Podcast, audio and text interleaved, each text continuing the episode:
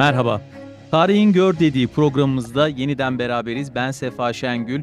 Bugün Osmanlı'nın kuruluş dönemine gideceğiz. Ee, kuruluş dönemini de çok değerli, kıymetli bir akademisyenle konuşacağız. Kendisinin bu konuda e, yine bir de kitabı var. Yazar ve sosyolog Doktor Ahmet Demirhan'la konuşacağız bu konuyu. E, Ahmet Hocam da bizleri kırmadı, geldi yayınımıza. Hocam hoş geldiniz. Hoş bulduk, iyi yayınlar dilerim. Hocam şimdi e, dilerseniz şöyle Osmanlı Devleti ile alakalı biliyorsunuz yani tarihçilerde e, tarihçiler deyip de böyle genelleme yapmayayım ama tarih anlatılarında diyeyim e, bir şey vardır.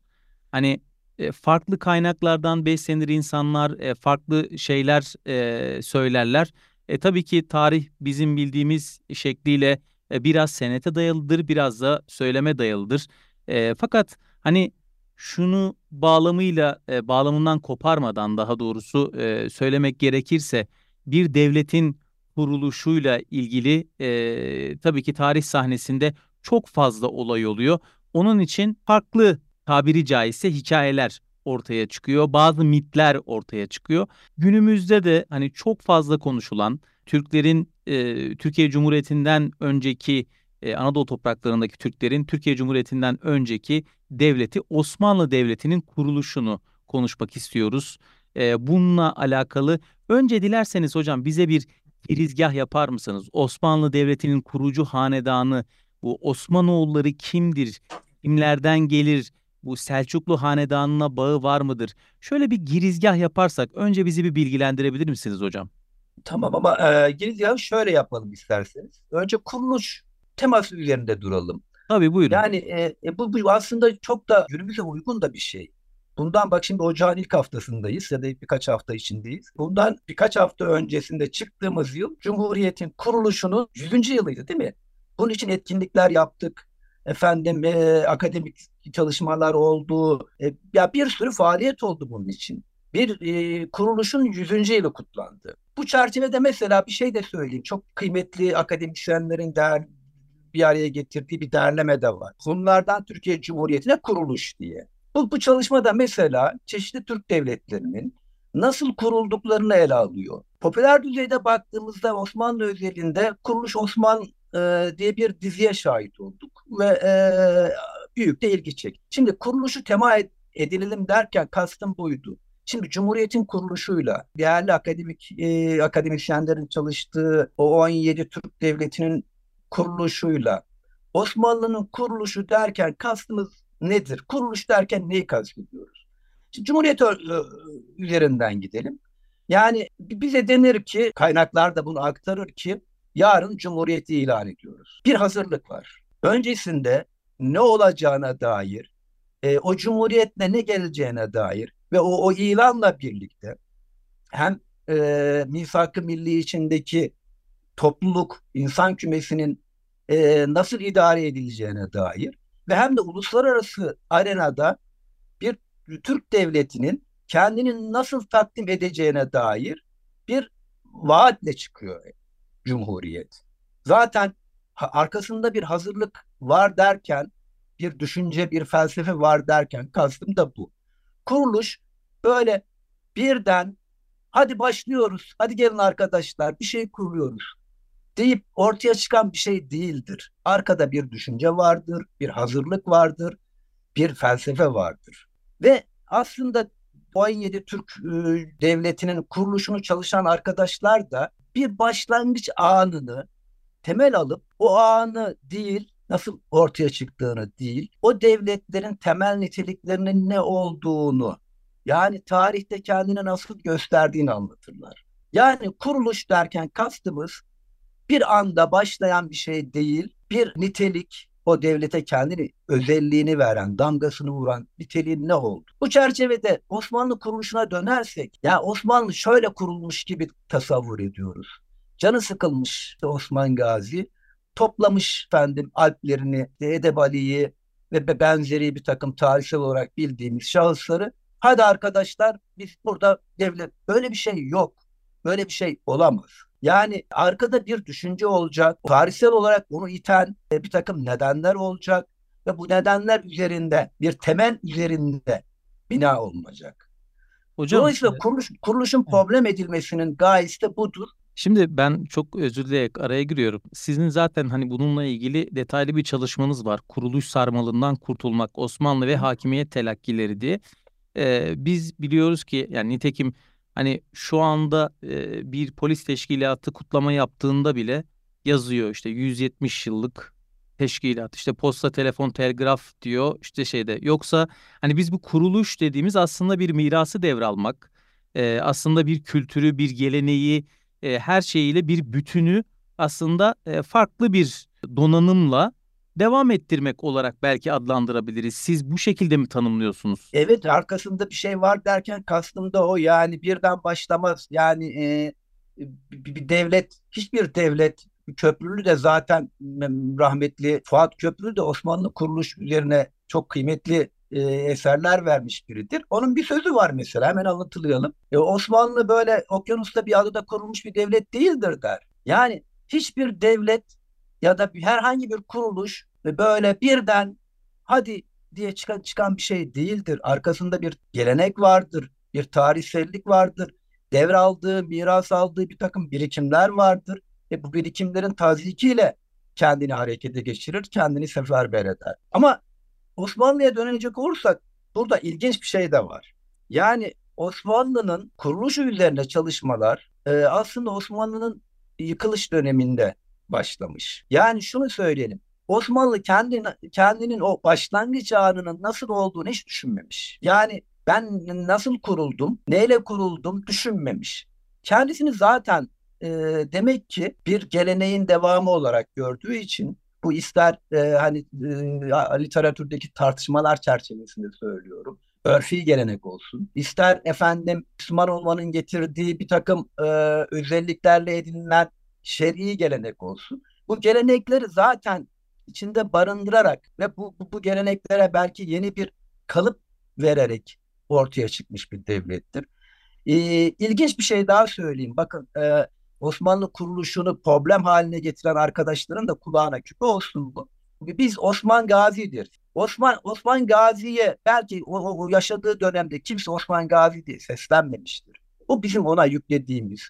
Ama aynı şekilde biz Cumhuriyeti kuran ve bunu ıı, mecliste de o ünvanı vererek Mustafa Kemal'e de Gazi ünvanı verdik. Geleneğin devamı bakın burada kendini gösteriyor. Evet çok bir önemli. devam var, bir süreklilik evet. var. Yani, yani e, şöyle ben de biraz e, araya girmiş olayım hocam.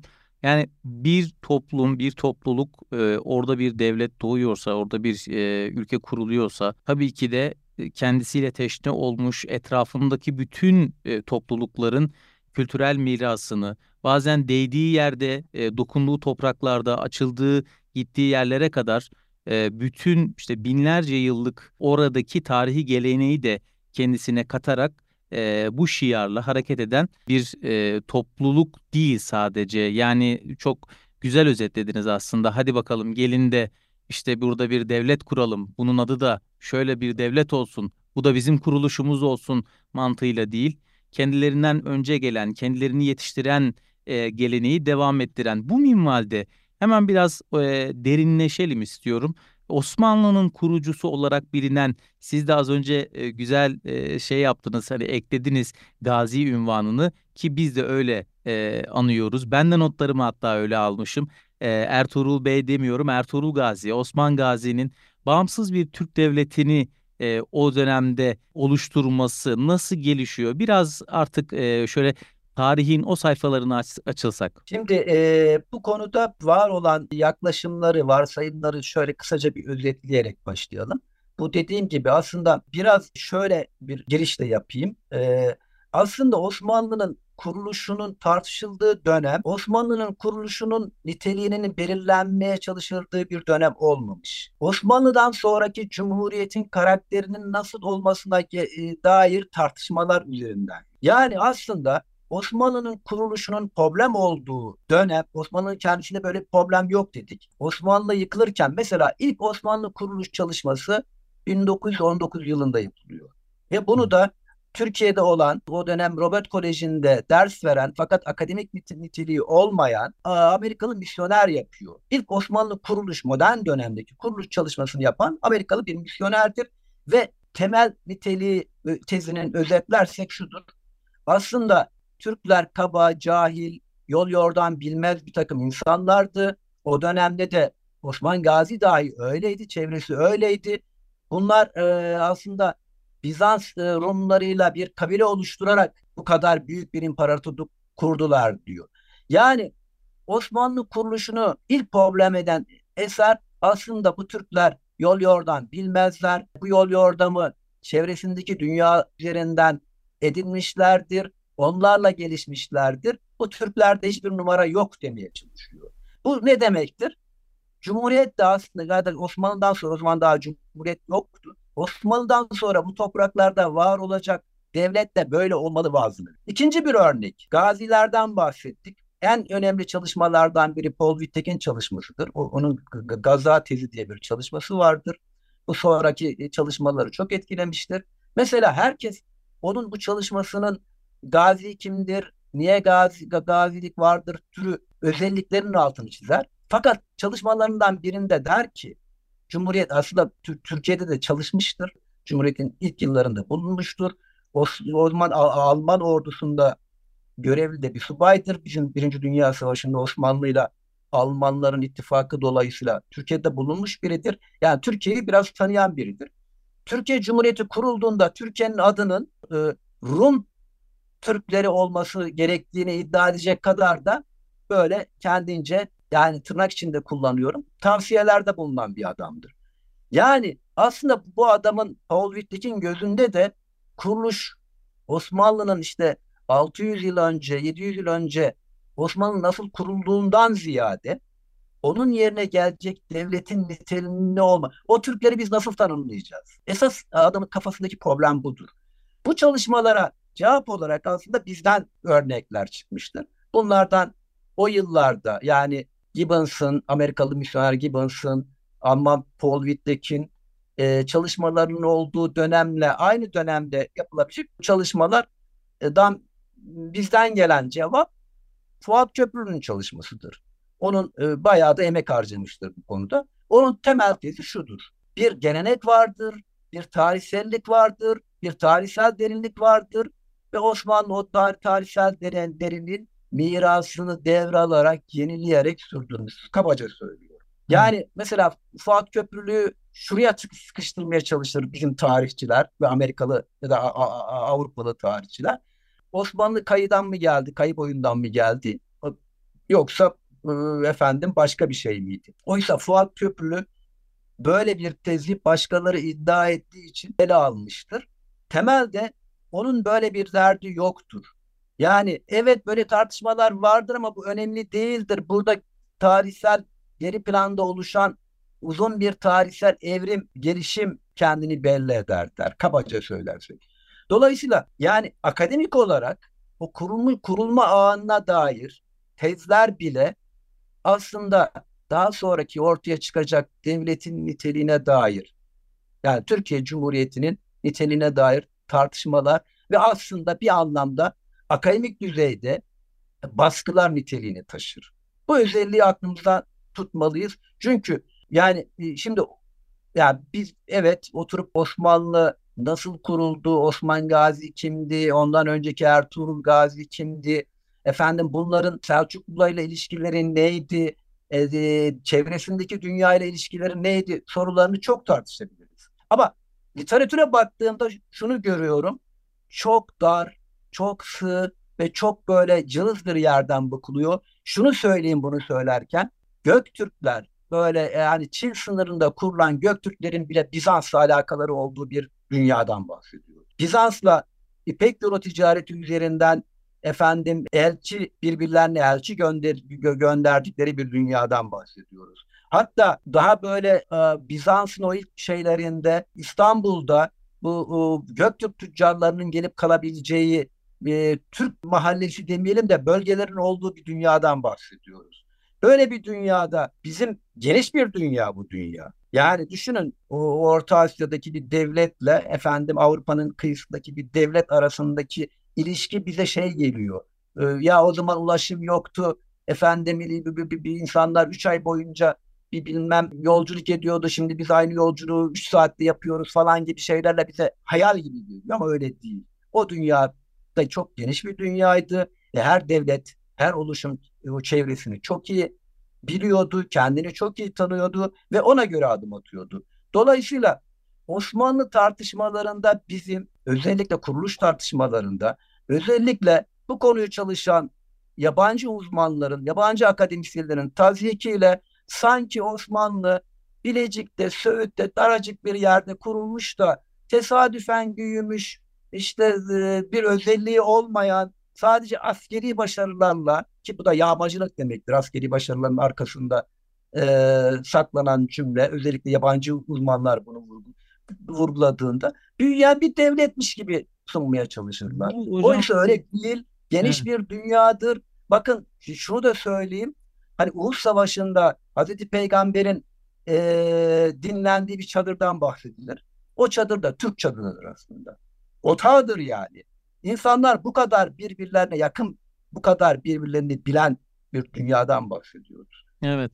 Belki hani iki, bu Viyana kuşatmalarından sonra e, o dönem işte e, 16. yüzyıla girerken işte Melanchon'un biliyorsunuz bu Martin Luther King'in e, yakın e, yakını olan Melanchon'un hani Türkleri ilk orada bir etiketlemesi e, ondan sonra da 18 ve 19. yüzyılda hatta e, Britanya'da Gladstone'un e, biliyorsunuz Türkofobiyi Britanya'nın bir e, siyasal hareketi olarak yani artık daha böyle bir şey olarak Türkofobiyi tanımlaması ve İngiltere'de Britanya'nın daha doğrusu o dönemki e, tanımlamasıyla Avrupa'da e, bir e, Türkler işte barbaric Turks yani Türkler barbar e, yaftasıyla e, Avrupa'da belki Batı dünyasında oluşmuş böyle bir algı üzerinden e, gelme ve daha sonra işte oryantalizm e, ve birbirine giren e, bu e, interdisipliner konularla birlikte meselenin işte Osmanlı zaten şöyleydi böyleydi.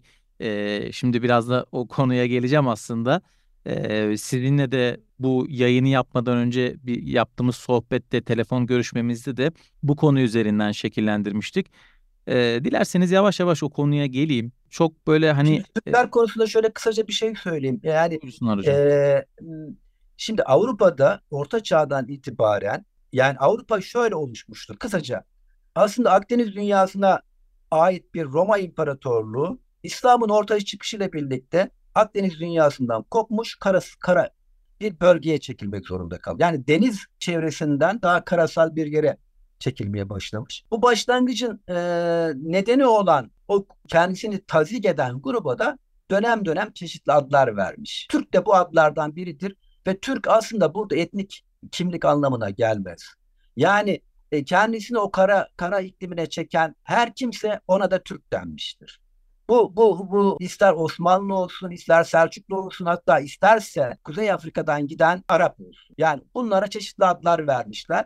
Türk de bu adların genel kümesinden biridir. Sonra sonra daha cahillikleri azalmaya başladıktan daha yakından tanımaya başlamışlar ve bu çerçevede de aslında aslında biraz da kendi gelişmelerinin neticesinde ya Osmanlı İmparatorluğu'nun gerilemeye başlaması ve vesaire neticesinde kazandıkları özgüvenle aslında Türklere kimlikle biçmeye kalkmışlardır. Dikkat etmemiz gereken, akademik olarak da dikkat etmemiz gereken nokta burasıdır aslında. Yani şimdi bu, bu, bu o kadar uzar ki işte uzak Asya'dan çekik gözlerimizle geldik falan söylemine kadar bizi en evet. en Sibirya'ya kadar atmaya çalışırlar. Oysa biz kısaca söylüyorum Hazar'ın öbür tarafından Hazar'ın bu tarafına geçmişiz.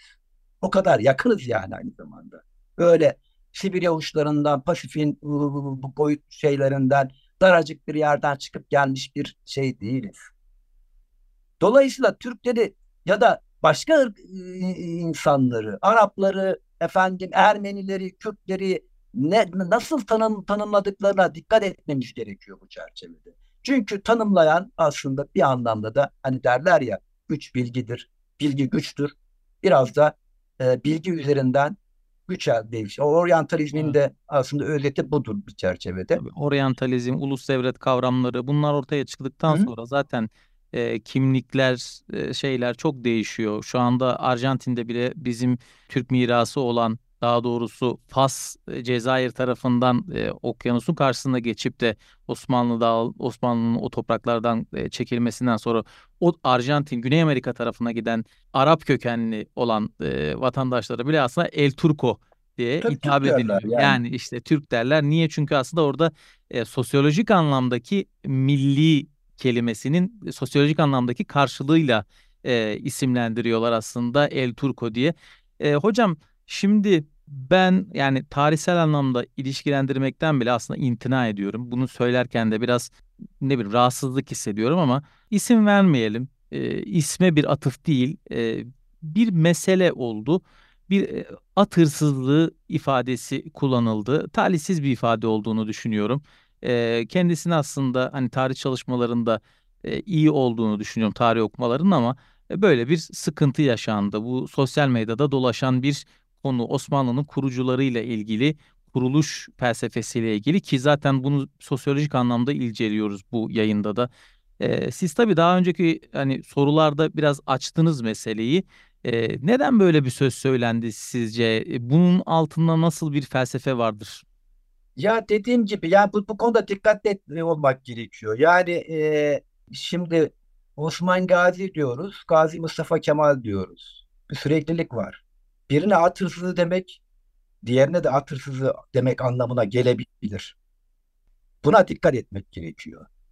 Ama maalesef böyle bir ne diyelim artık tarihçiliğin biraz popüler bir hale gelmesi, efendim e, işte sahnede tarihçilik şey gibi bir Konser e, verir gibi tarihçilik ko- ko- yapıyoruz. komedyenlerin e, şeyler vardır ya bir e, ne denir Stand-up onlara stand up stand up türü e, bir tarihçilik ortaya çıktı. Bu sadece adını hani vermek istemediğimiz bence akademik olarak çalışmaları gayet temiz olan fakat nedense e, bu stand-up tarihçiliğe çok meyyal bir arkadaşımızın bence tarihsiz bir cümlesi. Ama şunu belirtmek gerekiyor. Önce ona doğrudan bir soru. Eğer Osmanlı ilk kuranlar at hırsızı idi ise kimin atını çaldı? Bu soruya cevap versin. Kimin atını çaldı? Yani bunu hangi bağlamda söylüyorsunuz hocam? Yani bu, şu anlama gelir ki zaten be- bence arkadaşımızın o tarihsiz açıklamasının arkasında yatan da e, göremediği de bence Osmanlı kuruluş tartışmalarının demin çizdiğim ve e, yani biraz zorlama bir gayretle aslında Osmanlı'ya değil de yeni çıkan Cumhuriyete tanım verme e, derken kastettiğim de bu. Genel olarak Osmanlı'yı böyle e, kendi geleneğiyle, öncesi Selçuklu, daha öncesi e, edindiği birikim, böyle e, küçültmenin arkasında e, aslında kimi büyütüyoruz? Bir, Bizans geleneğini. İki, onun temsil ettiğini söyleyen Avrupa geleneği. Demek ki Osmanlı, Bizans'ın ve e, Avrupa geleneğinin, şimdi devamı olan Avrupa geleneğinin atlarını çalmış. Öyle mi yani? Yani bunu E, kavramsal olarak ifade ediyorsunuz aslında değil mi? evet ben hani buradaki at hırsızlığını biraz daha genişletmeye çalışıyorum. Anladım. Biraz daha böyle bunun da nedenleri aslında bizim e, maalesef e, Osmanlı kuruluş e, varsayımlarına dair sadece bunların birer tarihsel çalışmaymış gibi değerlendirilmesi. Oysa e, tarih aslında sömürgecilik konusunda çok e, becerikli bir bilimdir ve buna dikkat etmek gerekiyor. Yani bize mesela Amerika'nın bilmem ne üniversitesinden yapılan bir çalışmanın bize ne sattığını o, o çalışmayla bizim ne aldığımıza dikkat etmemiz gerekiyor. Buna Yani uyanık o- olmak. oryantal bir yaklaşım demek istiyorsun. Ya evet çünkü e, yani istese de mesela Osmanlı'yı çok seven e, yabancı şeyler vardır, uzmanlar vardır. Fakat istese de istemese de kendi geleneğinden, kendi bakışından, efendim gittiği kiliseden ya da okuduğu okuldan almış bilgiler de bir şekilde o çalışmaların içine sızar. Kastım bu. Anladım. Yani bu, bu bunlara dikkat etmek gerekiyor. Yoksa hani oturup bütün çalışmalar bunlar şeydir efendim çöptür atmamız gerekir demek istemiyorum. Bir çalışmanın niteliğinin ne olduğuna dikkat ederek onu iyice eleştirerek efendim ne söylemeye çalıştığını iyi süzerek ona göre bakmak gerekiyor. Yani maalesef bunu gözden kaçırdığımız bir tarihçilik ortaya çıkmaya başladı. Bir örnek vereceğim yine. Bu sefer e, adını vereceğim. Mesela Cemal Kafadar benim şahsen çok sevdiğim biridir. Bu konuda da çok emek harcamış biridir. Onun bir çalışması var. Bu, bu, bu aslında e, Osmanlı kuruluş çalışmalarına dair ikinci, üçüncü neslin çalışmaları olarak değerlendirilir. O, o, onun iyi bir örneklerinden biridir. Adı iki cihan aresindedir. İngilizcesi de buna göre, önce İngilizce yazılmış, buna göre hazırlanmıştır. Fakat Cemal Kafadar iki cihan derken kastettiği iki cihanı yatay olarak alır. Bir tarafta Bizans vardır, bir tarafta işte e, İslam dünyasından gelen bir tazik vardır. Bunun arasında kalmış ufacık böyle bir kendini yeni yeni yeni biçimlendirmeye başlamış bir Osmanlı portresi çizer. İki cihan aresinde onun gözünde iki yüksek kültürün arasında kalmış e, daha böyle alçak bir kültürdür. Daha böyle hani kaba kaba demeyelim de ona yakın bir kültürdür. Oysa bu sözü aldığı Hacı Bayram başka bir şey ifade eder. Ne, ne ifade eder? Ya bir şey oluyor burada. Ee, şeye bakayım yani bir yere açmıştım. Çalabın bir şair yaratmış iki cihan aresinde. Bakacak didar görünür o şaarın kenaresinde. Sonra ben dahi bile yapıldım taş ile toprak arasında diyor. Yani bence kuruluş Osmanlı kuruluşunun felsefesini ararken açıklayıp çok güzel bir başlık seçmiş Cemal Kafadar. Fakat yorumu eksik. Sadece yatay almış. Bir de dikey boyutu var. Yani o, o orada öyle bir oluşum var ki bir şey hareketleniyor ki ben bile onun içinde oldum ki bu dikey olarak aldığımız hani makrokozmos, mikrokozmos derler ya ya da ne diyelim e, yani burada hani gökle yer orada bir temas noktası buluyor. O oluşumun içinde, o kuruluşun içinde yerle gökte e, efendim bir, bir, bir hareketlilik içinde bir, bir şey vücuda getiriliyor demeye çalışıyor aslında. Bunun bu boyutunu unutursak o zaman e, Osmanlı kur, kuruluşunu kaba saba, köylü, yol yordan bilmez, kültürsüz insanların iki yüksek kültür arasında kaybolmuş insanların çabaları olarak görürüz ki bence doğru değil. Bunu yani şöyle kapatabilir miyiz hocam? Yani yavaş yavaş e, programımızda e, süremizin de sonuna geliyoruz. E, şöyle söyleyeyim. E, o, bu ben çok e, bazen sözler ağızdan çıkarken e, çok nereye gittiğini de bilmemiz lazım.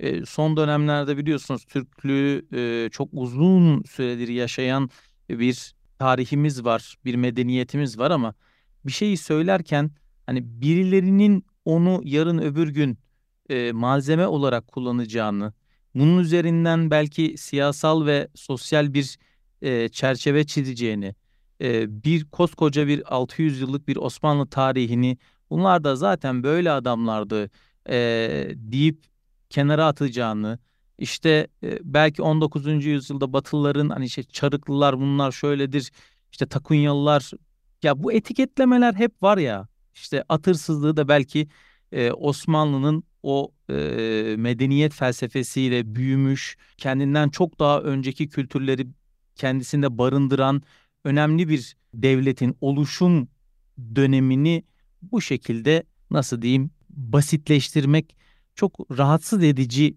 buldum. Ya rahatsız ediciden de öte aslında. Yani evet. e, burada burada şu, şunu görüyoruz bir çerçevede. Mesela Magna Carta dediğimizde aklımıza bir şey gelir değil mi? Evet. Ne gelir?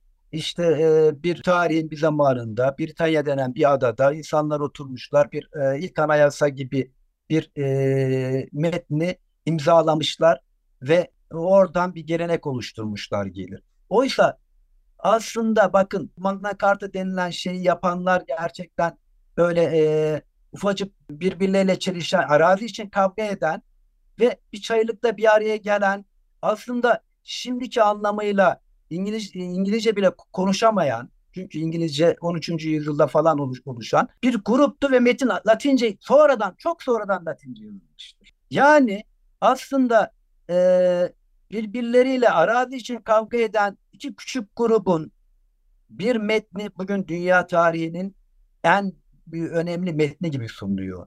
E, yani e, demek istemiyorum ama e, söyleyeceğim hani benzetmeyi o şekilde yapıldığı için söyleyeceğim.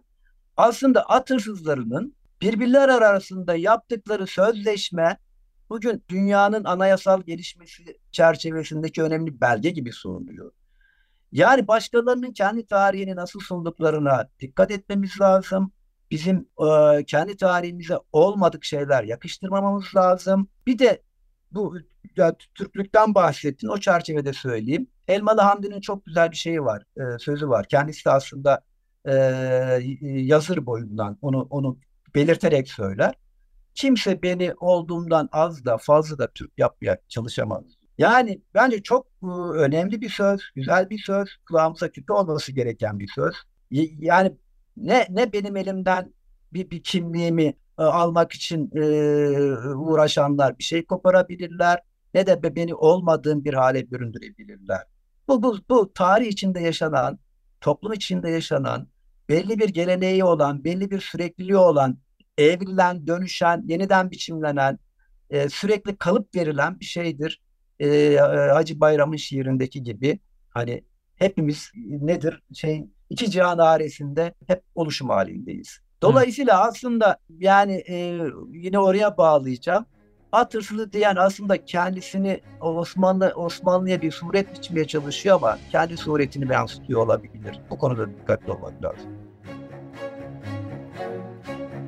Teşekkür ediyorum. Yani ben biraz daha böyle tarihsel bir e, anlatı üzerinden çizmiştim sorularımı ama siz çok daha e, güzel bir çerçeve açtınız ve biraz da kuruluşun felsefesine, e, kuruluş sarmalından kurtulma felsefesine işi götürdünüz. Çok teşekkür ediyorum hocam. Ağzınıza sağlık. Tarihin Gör dediği programı da aslında e, tam anlamıyla bunun için var. Yazar ve sosyolog Doktor Ahmet Demirhan'ı ağırladık. Tarihin Gör dediğinin bu bölümünde. Çok teşekkür ediyorum hocam. Ee, aslında ben teşekkür ederim. Güzel bir sohbet, dinleyicilerin zevk alacağı bir sohbet yaptığımızı umarım. Sağ olun. Evet, Tarihin Gör dediğinin bu bölümünün sonuna geliyoruz. Ee, diğer bölümlerimizde de tekrar tarihe ışık tutmaya devam edeceğiz. Esen kalın efendim.